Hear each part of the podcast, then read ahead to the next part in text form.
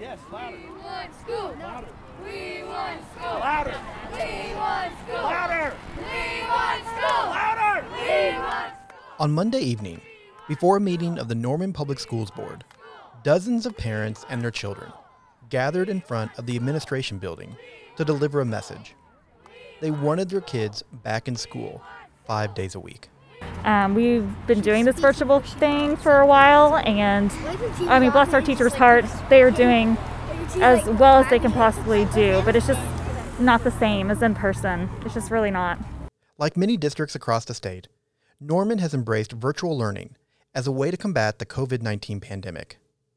But for these parents, the harm of virtual learning appeared greater than the risk of their children getting sick. Uh, my son goes to Norman High. He's a junior, and virtual's a joke.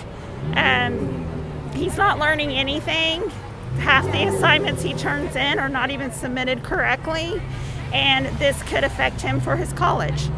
After several minutes, another large group approached the administration building. This time, it was parents and teachers who were there to show their support for continued virtual classes and feared a return to in person learning too quickly could be disastrous. Oh, it's definitely a challenge, but you know, global pandemic, you got to do what you got to do. You know, and I, I do understand that that some families aren't able to do for to have a parent stay home, and luckily we can. And uh, it's not easy, but you know, until things are safe and we're not in the red zone or the cases aren't blowing up, then we got to make the best of it. For The Frontier, I'm Ben Felder. And on this week's episode of Listen Frontier, we discuss the ongoing debate between parents and teachers about whether or not to resume in person classes. I'll be joined by Megan Prather of NonDoc, who covered Monday's protest in Norman. We'll discuss what that protest was like and what it says about the larger debate taking place all across Oklahoma.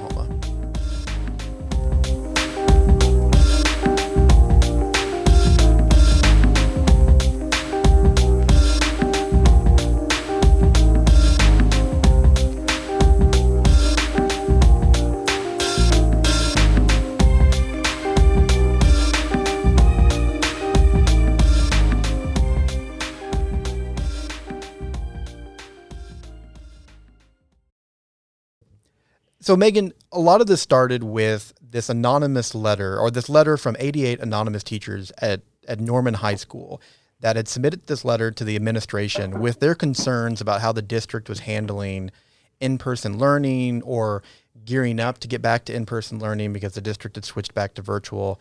Um, what was in this letter? What were some of the concerns that the teachers were, were raising? Yeah, this letter was released on Friday, you know, addressed to the Norman community, the Norman High School community, um, and, you know, all these people who are really stakeholders in this decision making process.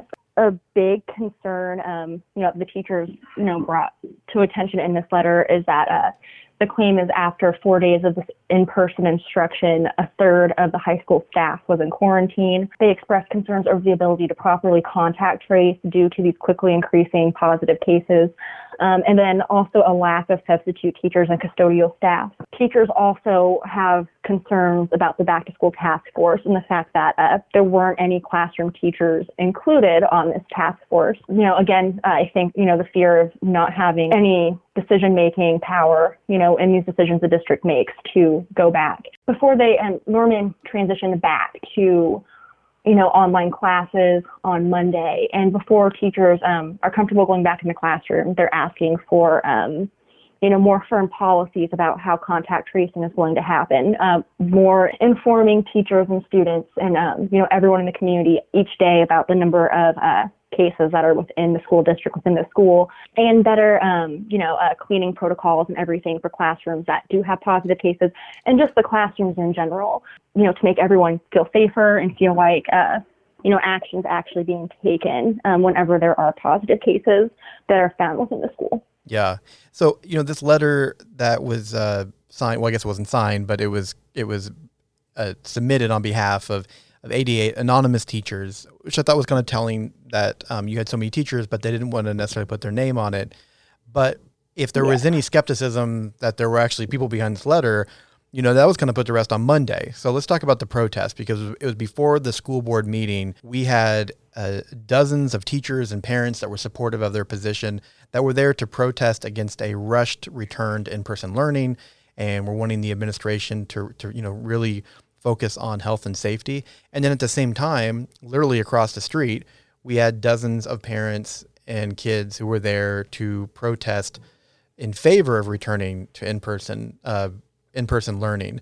I, I, got it was a it was an unusual protest, and I say that as someone who's covered a lot of protests this summer because you had you know dueling sides across the street. At times, you had motorists who were honking as they were driving through, and it was you know I had no idea who they were honking in favor of. I don't know if they knew. It was just kind of a of an interesting scene. Um, yeah, it was interesting. Um, I think, you know, the, the show up of both sides really shows um, how divided um, the Norman community is on, um, you know, this issue. A lot of the teachers, you know, out there, they're hesitant to speak on the record. Um, they're out of fear of like retribution from, you know, their school district and everything. You know, some of the teachers I spoke to, they're concerned about um, the politicization of, uh, you know, the COVID issue in general, and it turning from an issue of just pure safety for their students and staff to, um, you know, an issue of politics, which is what what they want to happen with it. Um, they want to be in person too, um, but they just want it to be done safely. And it's not, it's not just a consideration of students who, um, you know, numbers of, uh, you know, cases and students might not be as high, but then you have teachers and you have students who go home with their parents and their grandparents. And, you know, those are the age groups that are really affected by this virus. So it's a whole community health issue, which is how they're looking at it. Um, and then on the parent side, I mean, parents are concerned that their choices for educating their children are being taken away from them. Like, I don't want to force anybody to, to do anything. I, I think people have a right to choose. So if you have a situation where you don't feel safe, by all means, you have an option. You can do the virtual school. So I don't think, you know, we should force people to go to school. Um, there are virtual options for those that don't feel safe. But the ones that feel safe and feel like we can do this, I think we should be allowed to do it. They're concerned about um, how good of an education their students are able to get in an online format. I know there are some um, parents who spoke, I mean, they have to work and they can't be there constantly to make sure their kids are doing their work online and are getting the most out of, you know, the online format. Yeah, and, you know, and again, the, the choice for how their children should um, best be educated. They they feel like they don't have that, and um, that seemed to be a driving force behind this particular protest. Um, and it was really interesting also um, to hear some of these people, you know, at that at the school board meeting discussing it during public comments. You know, I think when I I kind of expected this protest to um, also be divided on on the severity of, of COVID nineteen. I, I, I, just I, because this has been become such a political issue, I, I kind of expected the parents who were in favor of returning to in person learning that many of them would be skeptical of the severity of the pandemic. Now, I'm sure there were a few, but for the most part, they they were all wearing masks, and many of the ones that I talked to said that, hey, this is serious. I mean, this is you know we need to be you know we need to practice you know different safety protocols, but for some, they felt like the the academic challenge outweighed the health issue. And I thought that was kind of an interesting, it wasn't a debate about COVID. It was a debate about what is more harmful, a kid being out of school or a kid possibly risking contracting the virus or spreading it to others. I'm also concerned about the emotional health of students who are not able to go to school. I think that's a big thing. We need to have that balance there, that we try to take care of the whole child, all their health, social, emotional, physical, everything. Yeah, um, that was a very interesting um, point that was brought up by a lot of parents. Um, just the weighing what is, you know, more important in this time. Um, you know, and there was a lot of parents, you know, on the let's go back to school side that, uh, you know, they're in favor of masks. They're in favor of all these different protocols. So yeah, it's not against, you know, the concept of COVID and not being as bad as they think, but it's, um, really about let's take the right steps we need to take um, to make sure we can get our kids back in school safely. But I mean, they need to be in school because that's the best way it, you know, in their opinion, to do things. Yeah, and you saw on, I mean, the other side too, of course, um, no skepticism for COVID, the COVID numbers in general, but um, just really needing to have those safety um, measures put in place, followed, and then also a call for the community at large in Norman to start taking more precautions. Um, I know there were some comments on the fact that um, you know Norman's a college town. OU students coming back and not really taking the precautions they need to take, which I mean, uh, some parents, you know, believe that is a huge contributor to the spread that's been going on in Norman and in Cleveland County in general. I also heard a big call for everyone on the um, teacher parent side that, hey, if we want our students to be back in school, we need to get these numbers down. That means we need more precautions taken by the community as a whole. People need to wear masks when they go out. Stop going out, you know, to parties and, you know, bars, restaurants and stuff. And let's get these numbers down and let's follow these protocols and then that's how we need to get our students back in school. I mean, if, if the numbers just keep going up, it's just we're not going to risk their grandparents and uh, us and them or their teachers. It's just going to do what we can to, you know, stop the virus.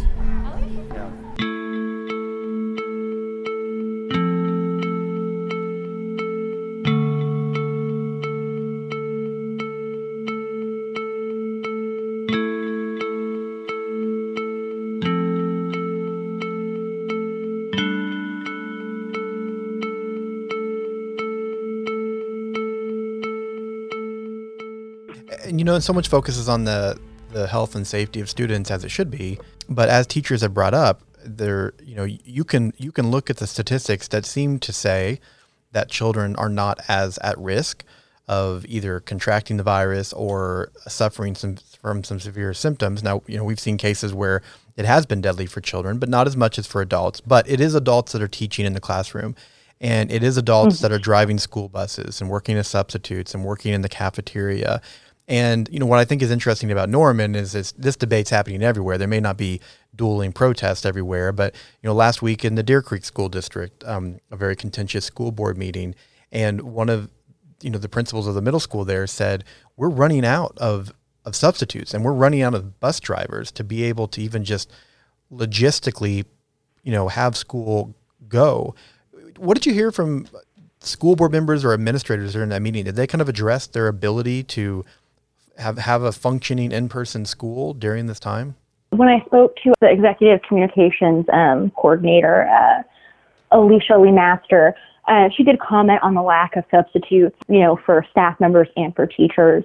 Um, but there's just her comment was there's really just a lack of substitutes available in general um, this year. So that's definitely putting strain on the district, you know, just as a general issue, you know, and then it's, you know, doing the best they can because when students are on that campus, it is their job to educate them. So, um, taking them really to uh, more ventilated spaces like auditoriums and gymnasiums to try to, you know, keep everyone to in a situation where they can still um, try to teach these students and everything um, with the small amount of substitute help that they do have. Yeah. Well, and you've got a, a, great uh, a story on, on just kind of what happened and at the protest and, and, and responses from both sides. And uh, you know, so you're you're fairly new at NonDoc as the education reporter. That's quite an interesting time to be to be hopping on that beat, isn't it? Oh yes, for sure. Um, there's been a lot a lot to catch up on, a lot to learn. Um, and there's just, I mean, so much going on with every district. Uh, if you look at Southwest Oklahoma, I mean, there's a lot going on down there. um, just every school district is really having to grapple with this issue, whether it's um, learning models or you know determining how they're going to you know handle all of that. So uh, it's definitely very interesting to see how all of this is unfolding.